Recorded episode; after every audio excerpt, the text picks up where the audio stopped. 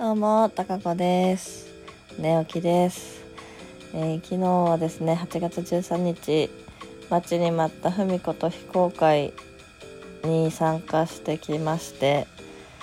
もうすごくいい日でした。楽しかった。本当に楽しかったです。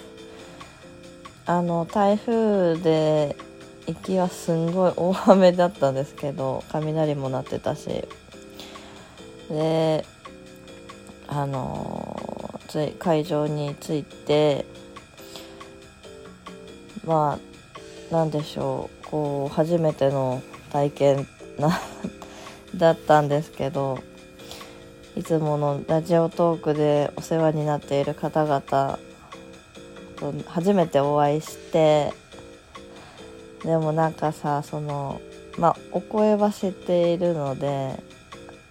あまるまるさんですねみたいな高子ですみたいな感じでなんだご挨拶をあのしてですねすごいアットホームな感じで気持ち的にかなりこうホームな感じであの参加できたんですけどでねあの3列ぐらいにこうなって文子先生を囲んで配置椅子が配置されてて、えあの一番前が埋まらないっていうことで豆さんが「じゃあ一番前行きましょうか」みたいな感じで行って文子先生を目の前であの 弾けました初めてだったんです私文子先生にお会いしたのが。もうもうなんだろう YouTube で初めてあの拝見してそこからラジオトークに来てでずっと1年以上かな。あのネット上ではもう大好きだからずっと見てきたんですけど生でお会いできてすごい本当にね可愛くってかっこよくってなんかちょっと表現がおこがましいけどもうすごい素敵な方でした。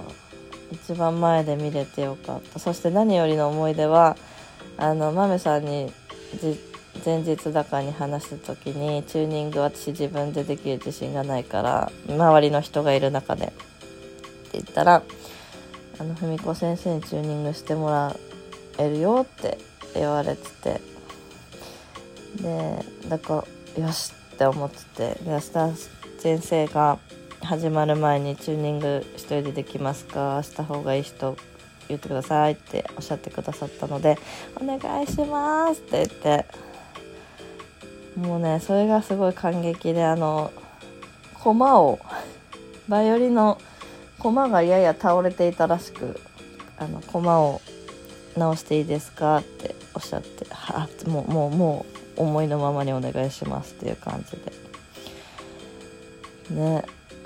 私のバイオリンを先生がこうチューニングしてくださっただけで感激。ああんないい音出るんですねって思ったよね。あとあのミのアジャスターがめちゃめちゃ硬くてそれをワセリンかオリーブオイルにつけるともっと回るようになりますよっておっしゃって。ちょっとねでも外す勇気がないくてね。まだ自分で弦張り替えたこともないしちょっとそれはあのもうちょもうちょっと考えます。やってみたいけど。そうなんですよ。めちゃめちゃ硬いんですよアジャスターが。そうかアジャスターの問題だったんですね。なんか巻き方の問題なのかと思ってたんだけど。って思いました。すごくあの思い出に残りました。本当になんか嬉しかった。で25人だったらしいんですね。あのバイオリンビオラチェロあとおたま等の方で。さあね私はだからオケとかやったことがないからしアンサンブルも1回しかやったことがなかったから弦では。やっぱり弦の独特のあの何て言うんですかね人数がいっぱいいる時の独特の雰囲気っていうか聞こえ方っていうかを、まあ、感じました。缶とはやっぱ全然違うその響き。だからいっぱいいればいるほど中和されるみたいな感じで自分の出してる音が本当にあの聞こえる時は多分外れてる時なんだろうなと思って音程とか。一生懸命結構大きめに弾いたんですけどもうね周りの音と自分の音が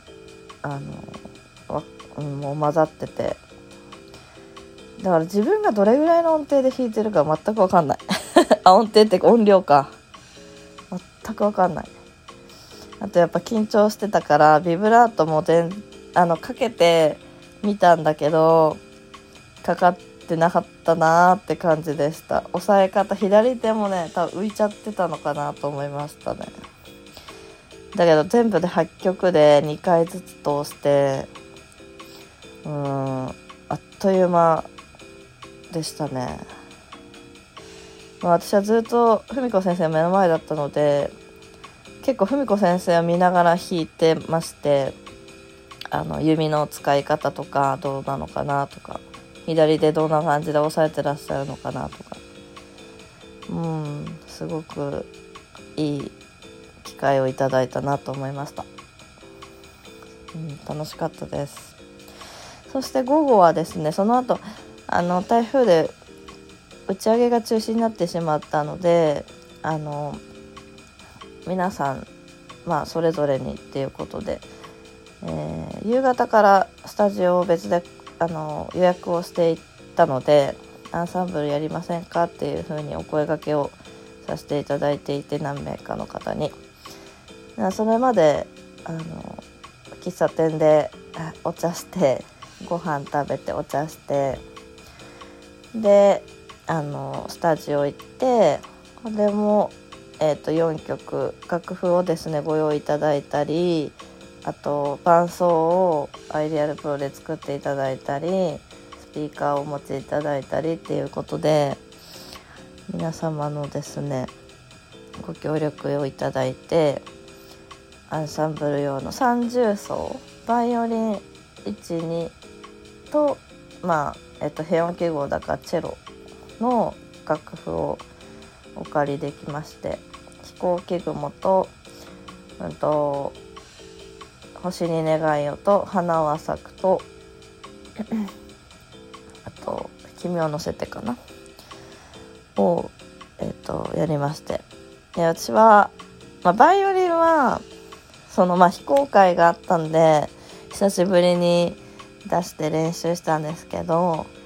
アンサンブルやっぱフルート吹きたいなと思ってたのでフルートを別で持っていきましてあの吹きました。で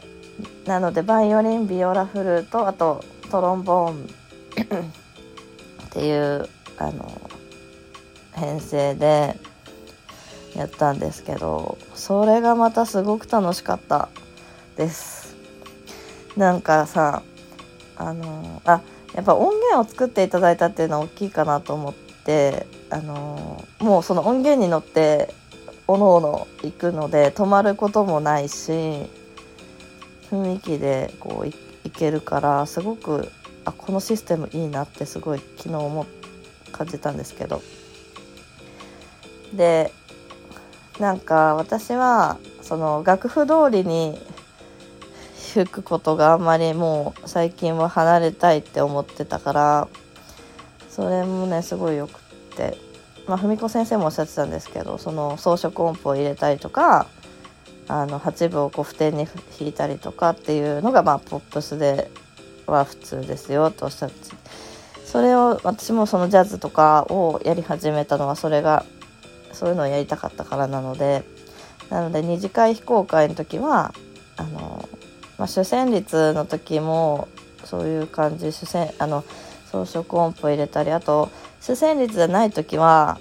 楽譜じゃない音を結構吹くようにしてっていうのでちょっとあのた遊んでました。うんすんごい楽しかったですね。皆さんそれぞれの音色がまたお上手でしてお上手って言い方おかしいけどもうなんかねすごくねあ自由だなと思いました。自由な音楽だなと思って私はそういうのがやりたいかったし本当にあの7名6名7名で二次会非公開はやってたんですけどめちゃめちゃ楽しかったです。その4曲以外にも午前中に弾いた曲もあの伴奏をね作っていただいていて本当にありがたかったですね。うん。いやまた機会があったら本当に参加したいですけど非公開自体はあの次が北海道とか大阪とかっていうことでちょっと遠征は難しいので東京で機会があったらまた行きたいなと思ってます。し皆さんとあの交流したいなと思います。一緒にやっぱりね音出すの超楽しいのでやりたいなと思います。機会があったら是非またお願いします。そして一緒にあの参加していただいた方々本当に温かくってまあ、ラジオトークのイメージそのままなんですけどあのねすごくやっぱり皆さんあったかい言い方だしあったかい方々でなんかうん久しぶりにほっこりしたというかこんなになんかストレスなくっていうかあの素のままでこうお話できたの久しぶりだなと思ってすごく嬉しかったです。本当に皆さんありがとうございました。また是非懲りずに仲良くしてください。ということで今日はこんな感じです。またね